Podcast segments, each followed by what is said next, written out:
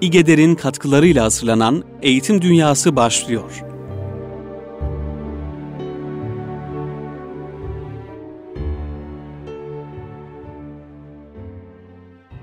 Merhaba kıymetli Erkam Radyo dinleyenleri. Bir Eğitim Dünyası programında daha sizlerle beraberiz. Programımıza Eğitimde 101 adım ile başlıyoruz. 20. maddede kalmıştık. Eğitimcinin, eğitimle uğraşan muallimin, öğretmenin nelere dikkat etmesi hususunda çok önemli mesajlar içeriyor bu ifadeler. Muhterem Osman Nuri Topbaş Hoca Efendi'nin kaleminden öğretmene nasihat, öğretmene tavsiyeler. 20. Eğitimci kendisine emanet edilen her bir öğrencinin istikbalin zirve şahsiyetlerinden biri olabileceği ihtimalini dikkate almalı, dünyayı değiştirebilecek dahilerin belki de elinin altında olabileceğini unutmamalıdır. Eğitimci keyfiyetli bir hizmet sunabilmek için kendi gelişimini de ihmal etmemelidir. Sürekli bir tekamül gayreti onun tabii vasfı olmalıdır. Aksi halde birçok kabiliyet ve istidat eğitimcinin liyakatsizliği yüzünden sönüp gidebilir. Evet kıymetli dinleyenlerimiz, önemli bir mesaj bu. Eğitimci keyfiyetli bir hizmet sunabilmek için kendi gelişimini de ihmal etmemelidir. Sürekli bir tekamül gayreti onun tabii vasfı olmalıdır. Yani öğretmen olduktan sonra öğretmenliğin otomatikleşme süreci yaşanıyor ülkemizde. Öğretmen iş yoğunluğu nedeniyle de kendi özel işleri nedeniyle de bazen memuriyetin getirdiği atalet nedeniyle de bu tarz eğitimleri, programları e, göz ardı edebiliyor. Kendi gelişimi açısından, kendi yetişmesi açısından. Bir noktada artık ben oldum, tamamım demek bitişin bir işaretidir. Öğretmen her zaman tekamül gayreti içerisinde, olgunlaşma gayreti içerisinde olmalı ve kabiliyetlerini mutlaka inkişaf ettirici çalışmalara, aktivitelere katılmalı. Öğretmen dernekleri, öğretmen vakıfları, platformlar, çeşitli platformlar öğretmenlere dönük çok güzel programlar icra ediyor. Bu programlara mümkün olduğu ölçüde, el verdiği ölçüde katılmak gerekir. İGEDER'imiz İstanbul Gönüllü Eğitimciler Derneğimiz de bu tarz faaliyetleri yoğunlukla yürüten bir dernek.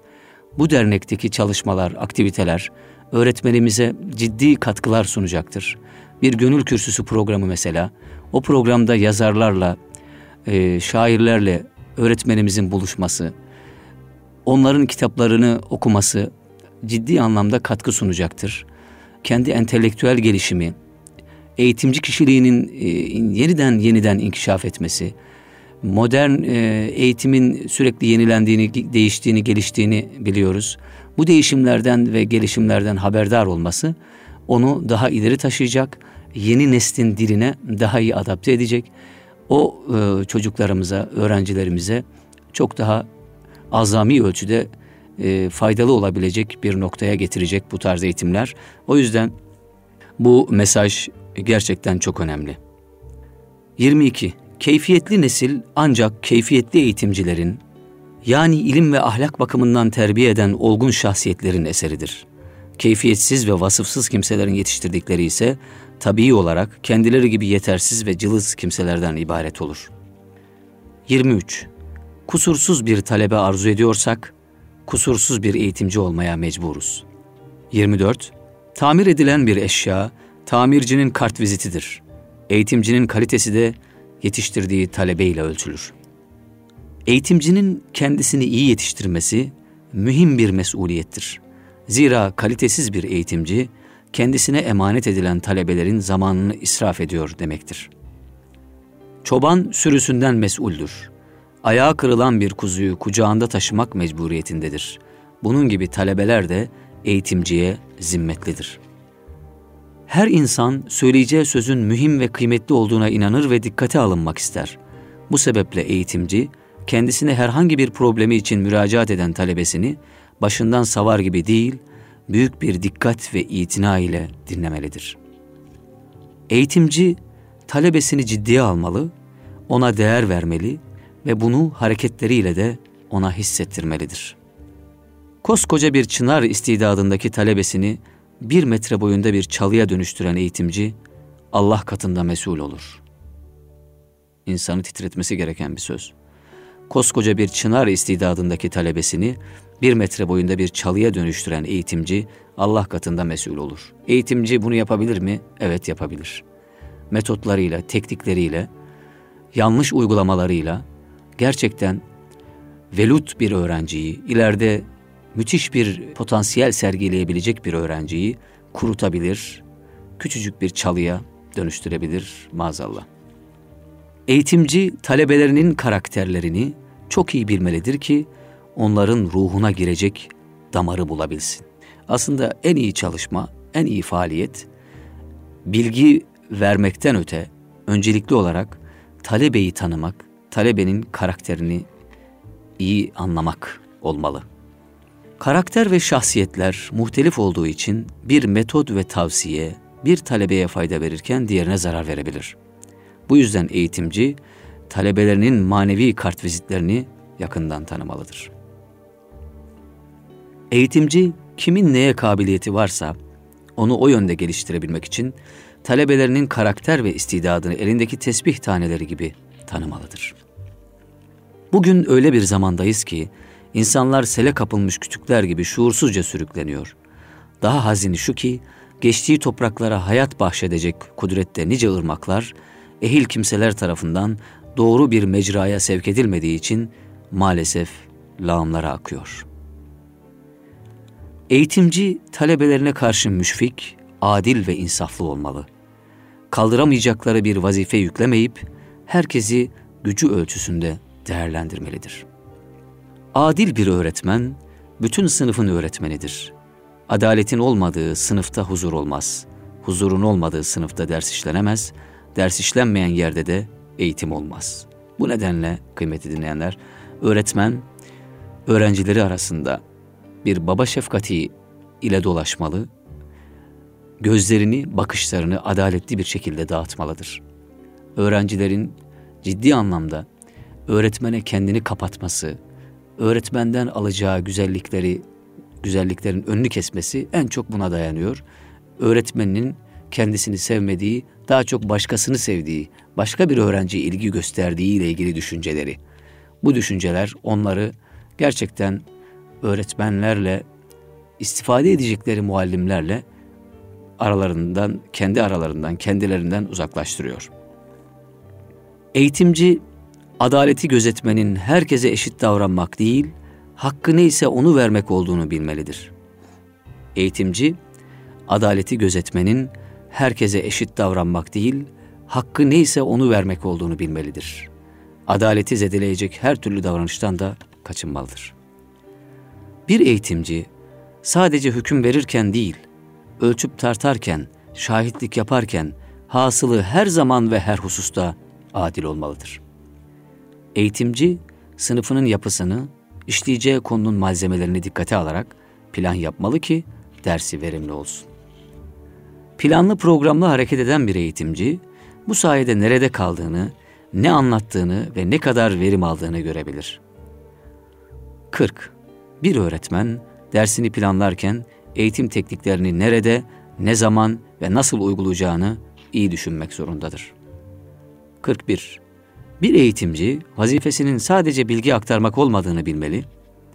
Anlatacağını ders plan, dersi planlarken yeri geldiğinde öğrencilerin dikkatini çekeceği bölümlerde hazırlayıp ilgi uyandırmalıdır. Dersi hayatla bağlantı kurarak anlatmak ve soru cevap metodunu kullanmak talebe izinde tutar. Eğitimde muvaffakiyetin en esaslı anahtarı sabır, sebat ve fedakarlıktır. Eğitimci, karşılaştığı tehlike ve güçlükler karşısında yılmamalı, bilakis çetin şartlar altında bulunmaktan dolayı mukavemeti artmalı, daha da kuvvet bulmalıdır. Bir eğitimci, zayıflık ve imkansızlıklara bakarak asla ümitsizliğe, gaflet ve rehavete kapılmamalıdır. Gönüllere ebedi saadet iksiri olacak ab hayatın, çoğu zaman zor zamanlarda ve çile diyarlarında saklı olduğunu hatırdan çıkarmamak icap eder. Zira hayatı kıymetli ve bereketli kılan şey, ulvi bir gaye uğrunda gösterilen gayret ve fedakarlıklardır. Sıkıntılar, meşakkatler, zorluklar bir rahmetin vesilesi ve tecellisidir değerli dinleyenler. Eğitim gelip geçici bir sevda değildir. Son nefese kadar aşk ve vecd ile ifa edilmesi gereken yüce bir vazifedir. Bu itibarla eğitimcinin azı sabır, dayanağı Mevla olmalıdır. Eğitimci hangi zümrenin içinde bulunursa bulunsun, her halükarda iman heyecanını koruyabilen, kalbini mal, mülk ve menfaat endişelerinden uzak tutabilen, eğitilmeye muhtaç gönüllerin sessiz feryatlarına kulak verebilen kimsedir. Eğitimcinin hizmet adına çoluk çocuğunu, ana babasını ve rızkını kazandığı işini bir kenara bırakıp ihmal etmesi nasıl yanlış ise, bunları bahane ederek hizmetten geri durması da aynı şekilde doğru değildir. Eğitimci ne elde edemediği maddi imkanlar için çok üzülmeli, ne de nail olduğu dünyalıklar sebebiyle çok sevinip şımarmamalıdır. Eğitimci, talebesine mesai dışında da zaman ayırmalıdır. İş yerine giriş çıkışta kart basan bir işçi veya yoklama defterine imza atan bir memur gibi olmamalıdır. Özellikle mesai dışında. Az önce öğrenciyi tanımayla ilgili, tanımaya dair, onların karakterlerini, ruh yapılarını tanımaya dair mesaj okurken de söylemiştik. Ders vermekten, bilgi vermekten ziyade ilk olarak onları tanımak gerektiği hususunda. Burada da bunu yapabilmek adına ders dışı faaliyetler yapmak gerektiğini bu mesajla anlıyoruz. Mesai dışında, ders saatleri dışında öğrenciyle vakit geçirmek gerçekten öğrenciye nüfuz etme adına büyük önem taşıyor. Onlarla bir çay içmek, bir yürüyüş yapmak, bir gezide bulunmak, bir piknikte bulunmak, evlerine misafirliğe gitmek, bu gibi faaliyetler öğrencinin hiç tanımadığınızı, o öğrenciyi hiç tanımadığınızı, o öğrencinin gerçekten çok farklı kabiliyetleri, istidatları olduğunu size gösterecektir. E, bu nedenle bir hocamız şöyle derdi, en iyi ders, ders dışında anlattıklarınızdır. Akılda kalıcı olan, ruha tesir edici olan da bu faaliyetler olsa gerektir. Evet 50. maddede kaldık değerli dinleyenler. Eğitimde 101 adım. Muhterem Osman Nuri Topbaş hocamızın mesajları bunlar. 50'den sonrasına diğer programlarda devam edeceğiz. Bugün İsmail Kara'nın Aramakla Bulunmaz kitabına biraz misafir olalım istedik. Burada mahalle mektebi ile ilgili mahalle eski Sıbyan mektepleri, Osmanlı'da mekteplerle ilgili güzel değiniler var. Oradan bazı bölümler paylaşmak istiyorum. Bugüne oralardan nasıl ışıklar, ışık hüzmeleri alabiliriz? Oradan ecdadımızın yapmış olduklarından bugüne nasıl dersler çıkarabiliriz? Onu görmek anlamında paylaşımlarda bulunmak isteriz. Mahalle Mektebi hatıralarına dair Aramakla Bulunmaz kitabında şöyle diyor İsmail Kara. Sıbyan Mektebi, Mektebi Sıbyan, Taş Mektep, Muallimhane, Muallimhane-i Sıbyan, Darut Talim gibi adlarla da anılan mahalle mekteplerinin merasimleri, gelenekleri, eğitim öğretim tarzı, mimarisi, folkloru, binaları, eşyası hep merakımı celbetmiştir. Bu sebeple olmalı, onları anlatan metinlere, fotoğraflara, karikatürlere ve çizgilere de her zaman hususi ilgi duydum. Çocuksuluk, gürültü, kalabalık, neşe ve yaramazlıkla dolu anlar, din ve ahlak kültürünün küçük yaşlardan itibaren kişiliklere sirayeti, zengin ve renkli tipler, eşyalar, teamüller, geleneksel hayatımızda okumaya, okuyana atfedilen değer, dini inançların ve kültürün hayatın her alanına derinliğine nüfuz etmesi gibi birbirini besleyen ögelerden hangileri beni daha çok cezbediyordu bunu tam olarak bilemiyorum. Hepsi olamaz mı? Belki çocukluğunda yazılı metinlerde anlatılanlar gibi çevresi ve içi itibariyle donanımlı bir mahalle mektebinin engin ve zengin tecrübelerinden mahrum olmanın boşluğu kim bilir? Rize'nin sahilden 40 kilometre içeride bir köyünde geçen çocukluğumun kış aylarında mahalle mekteplerindeki mekteplerindekileri andırır hatıralarım ve yaşantı adacıklarım olmadı değil.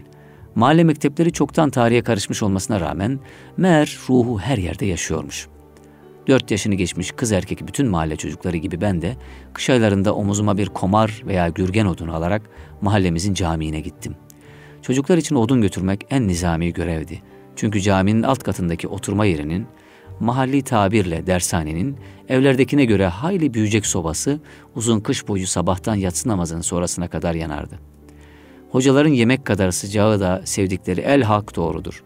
Mahallelerde her yaştan erkek nüfusun akşamla yatsı arasını geçirebileceği ortak tek mekan olan caminin ve dershanenin sıcaklığı cemaat içinde önemli şüphesiz.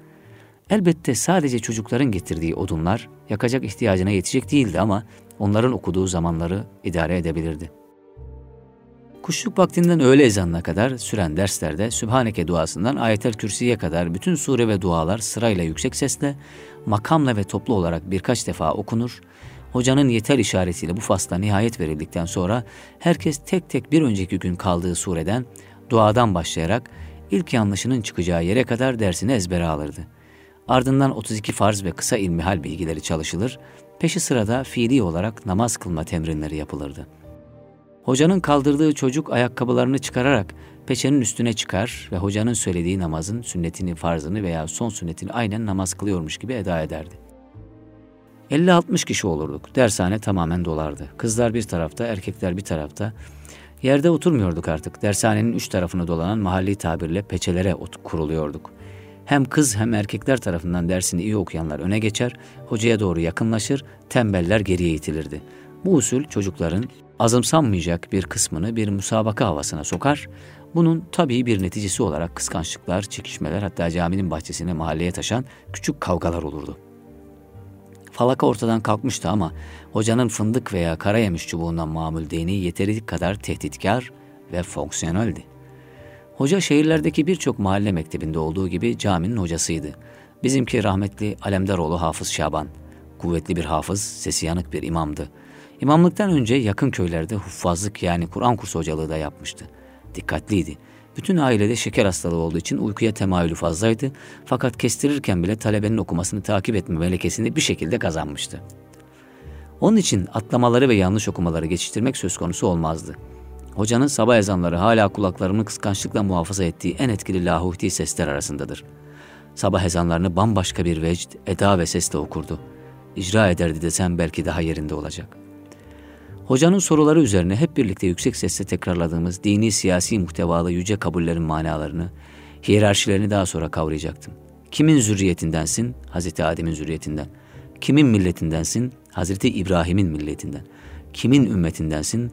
Hazreti Muhammed Aleyhisselatü Vesselam ümmetinden. Başka sorulara da muhatap olurduk. 32 farz, imanın şartları, İslam'ın şartları, guslün farzları, dört kitap, yüz suhuf. Kur'an-ı Kerim'de isimleri zikredilen peygamberlerimiz, İyi talebelerin hafızasında hepsinin cevabı hazırdı. Mızraklı ilmihalle gençlik yıllarımda tanışıp geliştiğimde kendime çok yakın ve sıcak hissettiğim çünkü 4-5 yaşlarında farkına tam da varmadan ezberlediğimiz cümlelerin, hükümlerin önemli bir kısmı mızraklı ilmihalde aynen vardı. İlk dini bilgilerimin ve manevi hissiyatımın kaynağı meğer asırlara ve coğrafyalara hükmeden bu mütevazı fakat bereketli ve mühim kitapmış. Mızraklıya olan vefa borcumu onu yayınlayarak ödedim.'' Okumadıysanız görmenizi tavsiye ederim diyor İsmail Kara. Mızraklı İlmihal. Farklı tarzlara sahip hocalar da vardı. Bizim çocukluğumuzda hocaların çok azı aynı zamanda elifbayı ve yüzünden Kur'an okumayı da öğretirdi. Belki de köyümüzde iki tane faal Kur'an kursu olduğu için gevşek bir iş bölümü yapmışlardı. Nasıl olsa çocukların çoğu bir şekilde şu veya bu düzeyde Kur'an kursundan geçecek, Kur'an okumayı öğrenecekti. Ben de bunlardan biriyim. İlkokul yıllarımın yaz aylarında Kur'an okumayı öğrenmiş, Haziran 1965, Ekim 1967 arasında da Büyük Cami imamı Kutuz Hoca'nın fahri olarak huffazlık yaptığı Kur'an kursunda hafızlığımı tamamlamıştım. Evet bunları yaşamıştım ama kitaplarda, özellikle hatırat kitaplarında okuduğum, fotoğraf ve çizimlerde gördüğüm, hissettiğim neşve, zenginlik ve derinlik bambaşkaydı. Gördüğüm metinlerin coğrafyaları hayli farklı, bazıları birbirine çok uzak olmasına rağmen bu yaygın eğitim kurumundaki teamüllerin, kitapların, merasimlerin, binaların, ilahilerin, tarz ve üslubun bu kadar birbirine benzemesi, daha doğrusu bu kadar geniş bir coğrafyada bu ölçüde renkli bir bütünlüğün sağlanmış olması da dikkat çekici gelmişti. Bilgilerimi artırmak, hissiyatımı berkitmek için başladığım okuma yolculuğunu başkalarıyla paylaşmak fikri, Ali birinci Üstadımızın 1982'de basılan ve bu derlemenin başına giriş olarak aldığımız tebliğ metnine tesadüf edince birlikte hazırladığımız ve ilk baskısı 97'de yapılan Mahalle Mektebi Hatıraları kitabının ete kemiğe bürünme süreci de kuvveden fiile çıkmış oldu. Mahalle Mektebi Hatıraları da önemli bir eserdir değerli dinleyenler. Amin alayı veya Bedi Besmele Cemiyeti denen mahalle mektebinin ilk adımı yani Mektebe yeni verilecek çocuğun coşkulu ve kalabalık bir törenle evinden alınıp mektebe getirilmesi mükemmel bir şey. Ve ilk dersini alması merasimi hem sembolleri hem de yapılış şekli itibariyle bugün bile daha mükemmelini bulamadığımızı zannettiğim hatır ve hayalden çıkamayacak, çıkmayacak tam bir şölen. Amin alayı. Herhalde eski insanların hayatlarının en önemli bir iki hadisesinden biri. Yani yaşı gelmiş çocuğun coşkulu ve kalabalık bir törenle evinden alıp mektebe getirilmesi, ilk dersini alması merasimi.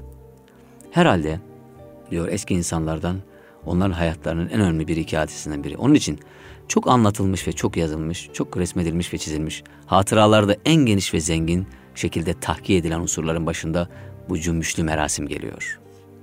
Sıbyan mekteplerinin eğitim ve hizmet kadrosu şüphesiz yere ve zamana göre değişiyor. Birçok yerde sadece tek kişi var. Hoca neredeyse her şeyi yap, o yapıyor. 20-30 belki bunun iki misli talebeyle tek başına eğitim öğretim faaliyetlerini yürütüyor. Fahri yardımcıları bazen cami cemaati, veliler ve mahalle sakinleri. Hocaların önemli bir kısmı aynı zamanda köyün, mahallenin camisinin imamı. Belli bir düzeyde medrese eğitimi almış ve sadece mektep muallimliği yapan hocalar da vardır.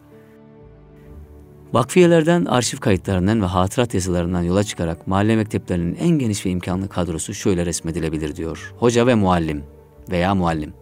Yaygın teamüle göre hoca bir tane olur. Birden fazla hoca ve muallim varsa muallimi evvel, muallimi sani diye adlandırılır. Kalfa Hocanın yardımcısı ve olmadığı zaman kendisine vekalet eder. Birden fazla kalfa varsa baş kalfa ve kalfa ayrımı yapılır. Kalfalar daha ziyade mahalle camilerinin müezzinlerinden olur. Bazı kayıtlarda hoca ve kalfa dışında hace-i küttab, hace-i kurra, hace-i meşk, hace-i fıkıh ifadeleri de geçmektedir diyor İsmail Kara. Bevvab, kapıcı manasına gelen bevvab, hocadan sonra mahalle mektebinin en çok fonksiyon icra eden elemanıdır. Sabah mektebi açar, çocukları toplar mahalleden, talebenin yemek çıkınlarını omuzlarındaki sırrına dizer, temizlik, su ve asayiş işleriyle ilgilenir, amin alaylarının icrasında bulunur bevvab. Bazı vakfiye kayıtlarında bevvaptan ayrı olarak ıbrıkçı, ferraş, mustahfız, hademe-i mektep adları altında başka hizmetlilerden bahsedilirse de bunlar adlarından anlaşılacağı üzere kalabalık veya vakıf tahsisleri ve gelirleri fazla olan mekteplerde bevvabın yardımcıları ve onun vazifelerini yerine getiren, paylaşan kişiler olmalıdır diyor. Mahalle mektebinde okunan dersler 19. asrın ikinci çeyreğine kadar mektebin şehirde, kasabada, köylerde oluşuna göre değiştiği gibi vakfiye şartlarına, dönemlere, hocalara göre de farklılık gösteriyor. Yine de namaz surelerini ve dualarını düzgün okuyacak kadar bir Kur'an okuma ve tecvid bilgisi, şu veya bu düzeyde ilmihal, öğretimi, namazların kılınışını fiilen öğreten bir tatbikat ve şol cennetin ırmakları, tekbir, salavat başta olmak üzere bir dini musiki zemini, ortak denebilecek muhtevada ve hissiyatta bütün mekteplerde öğretiliyordu. Mahalle mektebi dediğimiz mekteplerde dikkat edin. Bazı kayıtlarda geçen ilmi edyan dersinin bugün anlaşıldığı manada bir tür dinler tarihi dersi olmaktan ziyade manzum veya mensur kısası enbiya muhtevasında olması daha makul gözükmektedir. İkinci Beyazıt'ın vakfiyesinde yer alan aşağıdaki ifadeler derslerle alakalı bir çerçevenin hayli erken bir zamanda teşekkül ettiğini gösteriyor. Derslerle ilgili çerçevenin. Mahalle mektebi. Ve bir salih hafızı kelamullah ve bir salih hafızı kelamullah. Ve namazın erkanının ve şeraitini bilir ve sıbyan talimine münasip ve kadir kimesne muallimhanede yetimlerden ve sıbyanı fukaradan 30 nefer oğlancıklara yevmi cumadan gayrı cuma gününden gayrı günlerde Mushaf-ı Kerim'e baka, Kur'an metni okuta ve kema yenbagi gerektiği gibi öğrete ve bildire ve mazilerin ve geçmiş derslerin dinleye. Öğrencinin geçmiş derslerini dinleye. Ve namaza müteallik nesneleri okuta ve bildire. Ve teedibe muhtaç olanları, terbiyeye muhtaç olanları teedibi şer'i ve teedibi şer'i ile teedib eyleye ve hizmetinde dahi ciddü saye eyleye ve destur verecek derslerin bitiminde vakıf mektebi yapanın, vakıfın rahi için ve kabul tilaveti eytam, yetimlerin okudukları duanın kabulü için dua ettire. Vakıfı yapan o vakıf mektebini yapan için dua ettire. Bu öğretmenin, muallimin görevleri arasında. Ve bir salih kimesine anda halife ola, kalfa ola, sıbyan okutmakta ve bildirmekte, mazilerin dinlemekte ve tedipte muallime daim yardım eyleye.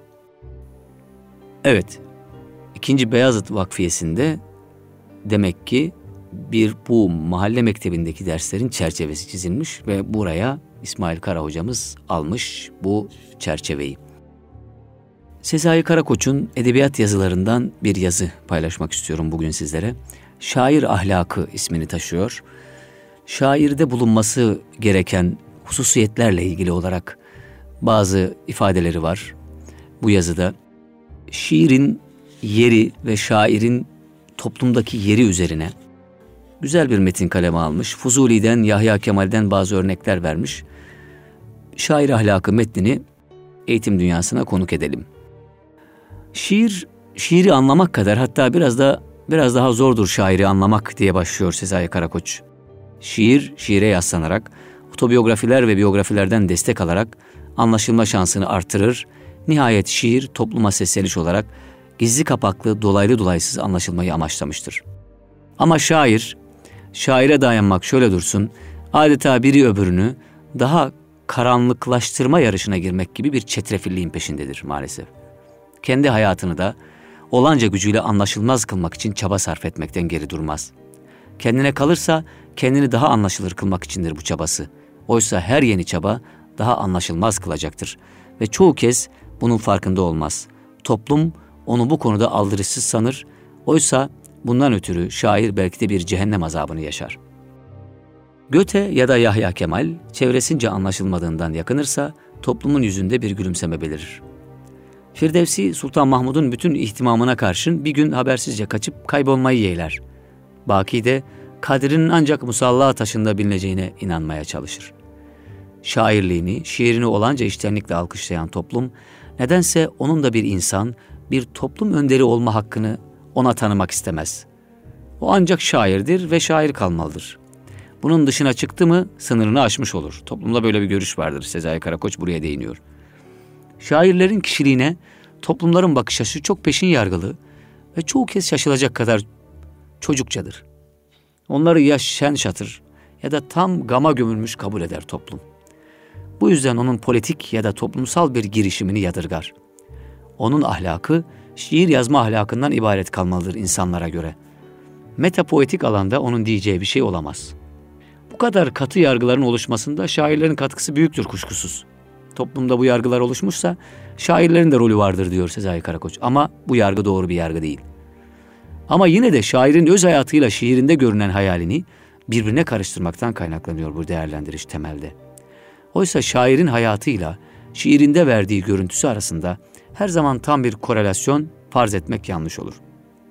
Belki gerçekten şairin en iç varlığı şiirindeki varlığıdır ama bir yandan bu iç varlığın ne olduğunu tespit etmenin güçlüğünü itiraf edemedim, etmediğimiz gibi öte yandan şairin dış yaşamasının da iç yaşaması kadar olağan sayılabileceğini kabule yanaşmayız. Oysa çoğu kez farkında olmayız ama şairi şiirinden çok bu dış yaşamındaki patırtı gürültüsünden tanırız ya da şairliğini bile bu yüzden onaylamak zorunluluğunu duyarız. Kolaylıkla ona vefasızlık, dalkavukluk, nankörlük, hissilik damgaları vurulur şaire. Ahlak bakımından zayıf kabul edilir çoğu kez. Birkaçı müstesna, öbürleri kudretlerinden çok zaaflarıyla görülürler. Şairleri genellikle tasdik edilir ama şairlikleri, şiirleri, kişilikleri kolaylıkla yerden yere vurulur. Biz bu yanlış değerlendirmeyi daha somut olarak ortaya koymak için kendi şiirimizden üç örnek üzerinde duracağız diyor Sezai Karakoç. Çağları da değişik olan bu şairler, şairlerin ahlak hakkındaki bak- bakış açımızı bir kritiğe tabi tutmakta bize oldukça ışık tutacaktır sanırım. Örneğin, örnek olarak seçtiğimiz bu üç şair Fuzuli, Nef'i ve Yahya Kemal'dir diyor. Şikayetname genellikle Fuzuli'nin şahsi bir sızlanışı olarak kabul edilir. Çok yerleşmiş bir yargıdır. Fuzuli maaşını alamamıştır ve bundan şikayet etmektedir. Bu yargıyı alt üst edecek ifadeler, cümleler kullanıyor şimdi Sezai Karakoç. Kulak kesilirsek eğer. Birkaç kuruşluk bir maaş için yazılmış gibi gösterilir şikayetname. Görünüş böyledir ve bu sebeple de oldukça aldatıcıdır. Eserin bu görünüşü kimleri aldatmamıştır ki? Ama gerçek tam tersinedir diyor Sezai Karakoç.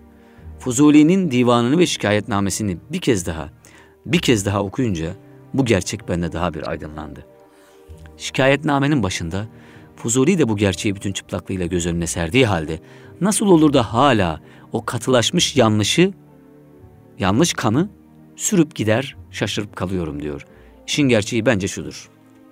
Fuzuli'nin hayatı ve kişiliği oldukça karanlıkta kalmakla birlikte iyi bir metin tetkiki ve karşılaştırması onun gerçek çehresini ortaya koyacaktır.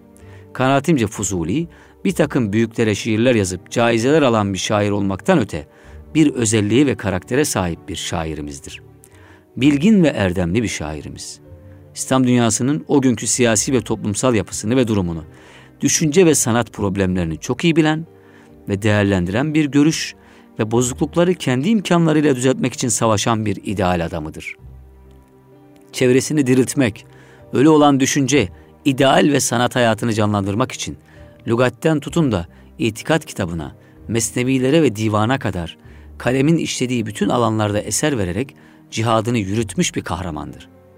Şiirlerinin eşsizliği ona edebiyat tarihinde erişilmez bir taht sağlarken insanlara ve topluma bir önder olarak yaptığı hizmeti gözlerden saklamış, adeta görmezlikten gelmesine sebep olmuştur. Oysa Fuzuli bir Iraklı olarak memleketinin o vakitki bütün problemlerine, anarşi ve soygun içinde yüzüşüne gönülden üzülmüş, bütün kötülüklere karşı bıkmadan ve yılmadan savaş açmış, bütün değer bilmezliklere, emaneti ehline vermemeye amansızca hücum etmiş, kuvveti zulme alet edenlerden acı acı yakınmıştır. İslam davasının bir şairi olarak şiirleriyle bu soysuzlaşmış ve yozlaşmış toplum tablolarını canlandırır. İslam ülkeleri hükümdarlarına sadece mezhep ya da propaganda edilen doktrinler açısından bakmamış, onların iç portrelerine inmiş, tasvirleri açmış ve kişilikleri görmüştür. Adeta bugünkü bilgilerle donanmışçasına üstten ve objektif bakışa yükselmiştir. Bir ara genç, cesur ve atılgan bir hükümdar olan Şah İsmail'den bir şeyler bekler gibi olur. Şahsı için değil, alemi İslam için. Ama kısa zamanda bunun bir yanılgı, boş bir hayal olduğunu anlar. Sonra Osmanlıların İslam dünyasını yeniden kuran ve yapan gücünü görür. Kaleminin bütün gücüyle onları över ve destekler. Kültüre önem verir. Ve çevresindeki kısırlığı ve kültür çölleşmesini kırmayı amaç edinir.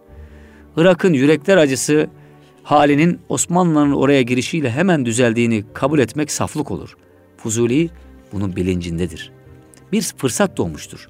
Toplumsal kaygıyı duyan bir odur. Omuzlarına ağır bir yük binmiştir. Bir entelektüel olarak halkına karşı sorumludur. Konuşması ve yeni yönetime seslenmesi gerekmektedir. O konuşmazsa kim konuşacaktır? O seslenmese kim seslenecektir? Ancak bu konuşma ve seslenme hangi şekilde olmalıdır? Şairin doğrudan başkaldırı ve genel şikayet yöntemini seçmemesi anlamlıdır. Çünkü o temelde Osmanlıları yürekten benimsemiştir. Onlara güvenmekte ve inanmaktadır.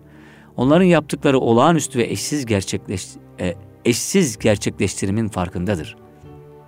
Genel başkaldırı ya da sızlanış yolunu seçmek demek, Irak'ta Osmanlıların gelişinden çıkarları bozulan ve azgınlıkları sona erenlerle aynı safta görünmek demek olacaktır. Oysa Fuzuli asıl onlara karşıdır. Halkı ezenlere karşı her fırsatta darbe indirmiş biridir. Hala eski düzeni, ahlaksızlık düzenini, anarşi ve keyfilik düzenini sürdürmek isteyenlerden şikayetçidir asıl. Asıl şikayeti buradadır. Milleti hala kemirmek isteyen bu azgın azınlığı Osmanlılara haber vermeyi bir görev bilmektedir.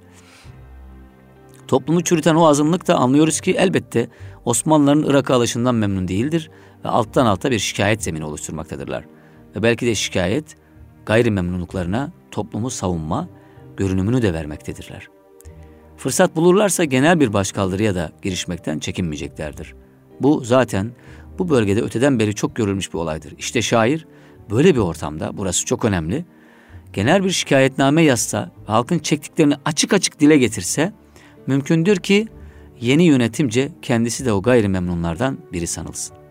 Açık açık yani genel bir şikayetname yazdığı zaman, halkın çektiklerini açık açık dile getirdiği zaman diğer tarafça Osmanlıca e, nasıl görülecekti bu? Diğerleri gibi bu da gayri memnun bir insan olarak görülecekti. Kendisini onlardan ayırmaları elbette güç olacaktır bu durumda. Bir nevi baş kaldırmış durumuna düşecektir ya da muhtemelen öyle sanılacaktır. Oysa o asıl Osmanlıların durumu düzeltebileceklerine inanmaktadır. Onlar Irak'a geldiğinde heyecanla ve aşkla onları karşılamıştır. Bir kurtarıcı gibi görmektedir onları. Çünkü Irak'ta genel durum oldukça bozuktur. Genel bir şikayetname onları kırabilir. Bir bozguncu gibi görümünden şiddetle kaçınmak istemektedir. Yeni yönetime direnenler, direnenlerden biri olarak yaftalanmamalıdır hiçbir şekilde. Asıl Osmanlılara karşı olanlar fitneciler bunu da tezgahlayabilirler. Ya susacak, halkın ezilmesine göz yumacaktır. Bunu asla kabul edecek bir yaratılış ve mizaçta değildir. Ya da konuşacak fakat bunu öylesine ustalıkla yapacak ki Osmanlılara bir gölge düşürmeden, onları suçlamanın zerresi bile görülmeden durumu anlatmış olsun. İşte bütün bu dengelerin ve inceliklerin hesaba katıldığı bir psikolojinin şaheser ürünüdür şikayetname. Evet, o yeni yönetimden, yeni düzenden yanadır. Bağdat'ın Osmanlılarca fethinden sonra bile yeni düzen gelmedi diye şikayet etmektedir. Bu noktada kendi özel işini, ilişkisini ileri sürerek yani bir bahaneyle bütün genel manzarayı çizer. Böylece eski düzenin bütün lakaytlığı, rüşvetçiliği, ahlaksızlığı, adaletsizliğiyle devam ettiği kendi işi aracılığıyla ortaya serilir. Bu şekilde o hem toplumun dili olur hem de Osmanlılara bağlılığına bir halel gelmez. Çünkü her kişinin kendi durumu ve hakkı konusunda yönetime başvurması doğaldır. Fuzuli uğradığı bir haksızlığı söyleme maskesi altında, altını çizerek tekrar okuyalım. Fuzuli uğradığı bir haksızlığı söyleme maskesi altında bütün az önce sayılan kaygılar nedeniyle gerçekte toplumun maruz kaldığı bütün haksızlıkları gün ışığına çıkarmaktadır. Dolaylı bir yöntemdir bu. Toplumun çıkarı için kalem kullanmış ve yerinde duran eski düzeni sarsmayı hedef almıştır. Çok yüksek bir toplum ahlakına sahip olduğu anlaşılan şairin bu girişimin nice tehlikeli olduğunu bilmemesine imkan yoktur. Toplum için kendini feda etmektir adeta bu girişim. O günün politik durumunu ayrıntılarıyla bilemiyoruz. Belki de Osmanlılar siyaset gereği oradaki yönetime, yerli memurlara ilk anda pek dokunmadılar. Ama sanırım Fuzuli'nin bu şikayetnamesi halkın şikayeti olarak Osmanlılarca dikkate alınmış ve Irak'ta radikal bir yeni düzenleme için iyi bir gerekçe sayılmıştır. İşte şair böylesine güç, riskli fakat o kadar yüce, tarihi ve toplumsal bir misyonla yüklemiştir şikayetnamesini. Onu bugün sadece yüzeysel ve ilk görünümüne aldanılarak atılan bir bakışla kınayıcı ve küçümseyici bir gözle. Birkaç kuruş için sarf edilmiş koca bir emek, yazık olmuş bir emek gibi görmek, şaire ve tarihe karşı büyük bir haksızlık yapmak demektir diyor Sezai Karakoç. Fuzuli, yüce istinasından bir anda toplum adına sıyrılmış ve kavga meydanına atılmıştır. Bir toplum önderidir o. Sorumluluk anıtıdır. Asıl bunu yapmasaydı kınamak gerekirdi onu. Bu ayağa kalkışı Osmanlılara haksızlık etmeden yapışı da ayrıca övgüye ve takdire değer. Nefi'nin de bütün sanat mübalağası aşırılıkları ve çelişkileri içinde niyeti samimi ve kavgası şahsi değil, toplumsaldır. Bozuk düzene karşı dilini ve kalemini kılıç gibi kullanmıştır. Toplum uğruna en sonda başını vermiş bir kişidir. Yani divan edebiyatında, edebiyat tarihinde Nefi nasıl tanıtılır? Genel olarak diline sahip çıkamayan bir şair. Sürekli birilerini kötülemek, birilerini aşağılamak isteyen bir şair gibi tanıtılır. Ama onu da Sezai Karakoç bir toplum önderi olarak görüyor. Nefi'nin de bütün sanat mübalağası aşırılıkları ve çelişkileri içinde niyeti samimi ve kavgası şahsi değil toplumsaldır. Bozuk düzene karşı dilini ve kalemini kılıç gibi kullanmıştır. Toplum uğruna en sonda başını vermiş bir kişidir. Devlet umurunda şuur arayan Nefi, gerçekte kendisiyle toplumu özdeşleştirmiş şairlerimizdendir. Görüşleri, suçlamaları eleştirilebilir fakat sırf şair diye toplum ve politika alanına girmesi eleştirilemez. Tam tersine bu onun göreviydi. Toplumun uyarıcılarıdır şairler. Olağanüstü zamanlarda, bunalımlı günlerde meydana atılacaklar ve gerekeni söyleyeceklerdir. Nefi bu bakımdan korkusuzca hatta şiirine olan büyük sevgi ve saygıyı da riske ederek ödevini bütünüyle yapmıştır. Onu gönüllerde bu şekilde bir ideal adam olarak anıtlaştırarak yaşatmak görevdir sonraki kuşaklar için. Mehmet Akif de Yahya Kemal de şiirlerinde kendi görüşleri doğrultusunda inandıklarını yazdılar ve söylediler. Yahya Kemal şiirinde toplum görüşünden ödün vermedi.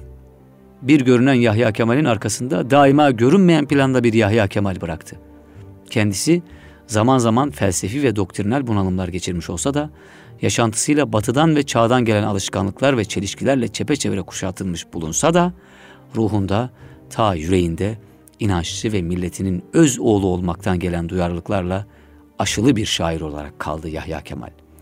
En mutlu anının iki hammalın arasında kıldığı bir bayram namazı zamanı olduğunu söylemekten çekinmedi. Ki bir şeyin söylen, birçok şeyin söylenmekten, söylenilmesinden çekinildiği zamanlarda bu zamanlar. Tarihe sığındı, İstanbul'u yaşadı. Bir Ramazan akşamında Karagümrük'te ya da Koca Mustafa Paşa'da oruçsuz ve iftarsız kalmanın üzüntü ve azabını ve utancını dile getirdi. Asıl Yahya Kemal de o Yahya Kemal'di diyor Sezai Karakoç. Fakir ve mümin mütevekkil halkın Üsküdar'ın Yahya Kemal'i. Süleymaniye'de bir bayram sabahında vecd içinde namaz kılan ve ordu milleti sembolize eden bir yerde bütün idealinin canlandığını gören ve bu coşkuda kendini bulan, yitirmemecesine bulan Yahya Kemal. Evet, şairlerin biyografilerinde anlatılan serüvenlerle sınırlamamalı şair ahlakını. Şairin ahlakı şiirindedir. Bazen susmasındadır, davranışlarının özünde gizlidir. Sezai Karakoç'un Şair Ahlakı isimli metni bu şekilde değerli dinleyenler. Edebiyat yazıları bir Medeniyetin Rüyası, Rüyanın Medeniyeti şiir başlıklı yazısında bunları ele alıyor. Şaire dair çok önemli tespitleri, değerlendirmeleri var. Bugünün şiiriyle uğraşanlar, şairleri başlangıçta okumalılar bu metinleri, irdelemeli, değerlendirmeliler. Diyor ki İslam şiiri kendine özgü, daha önce benzeri olmayan yeni bir tür şiir doğurmuştur. Bu rahmani ilhama dayanan bir şiirdir. Unutmayalım ki şiir alnı vahiy ve kıyamet günü ürpertisiyle aşılı hikmetten yanadır. Şeytanın dil sürçmesi değildir şiir. O özgürlüğü sever ama bu özgürlük ivanın ve ifalin özgürlüğü değildir. Evet, şeytan nefesinin gölgesini bile üstüne düşüremediği şiirlerle vahiy katının hemen altındaki ulvi alanda kanat çırpmışlardır ve çırpmaktadırlar şairler. Hassan bin Sabitlerin, Ka'b bin Züheyrlerin, Yunus Emre'lerin, ortaya koydukları şiirden söz ediyor. Su kasidesi aynı rahmanilik dünyasının malı değil midir? Leyli ve Mecnun da hüsnü aşk da o pınardan kana kana içmişlerdir. Bu alana çıkış sanıldığından fazla ve şairlerin bu miraçları, gece ziyaretleri İslam şiirinde ta günümüze kadar ilerleyen bir çizgi halinde süreklicedir. Şiirsiz bir manevi alem, manevi aleme pencere açmamış bir şiir dünyası olabilir ama yoksul dünyalar olarak diyor şiir sanatı kadar millet sanatı olan bir sanat yoktur. Resim, musiki, mimari ve edebi sanatlardan romanda da milli çizgiler ve karakterler görülür kaçınılmaz, kaçınılmaz bir şekilde. Ama şiirde milli damga zorunludur diyor. Bir milletin ihtişamını, duyarlılığını, öfkesini, mutluluğunu, inceliğini anlamak istiyorsanız şairlerine, özellikle şairlerine bakınız.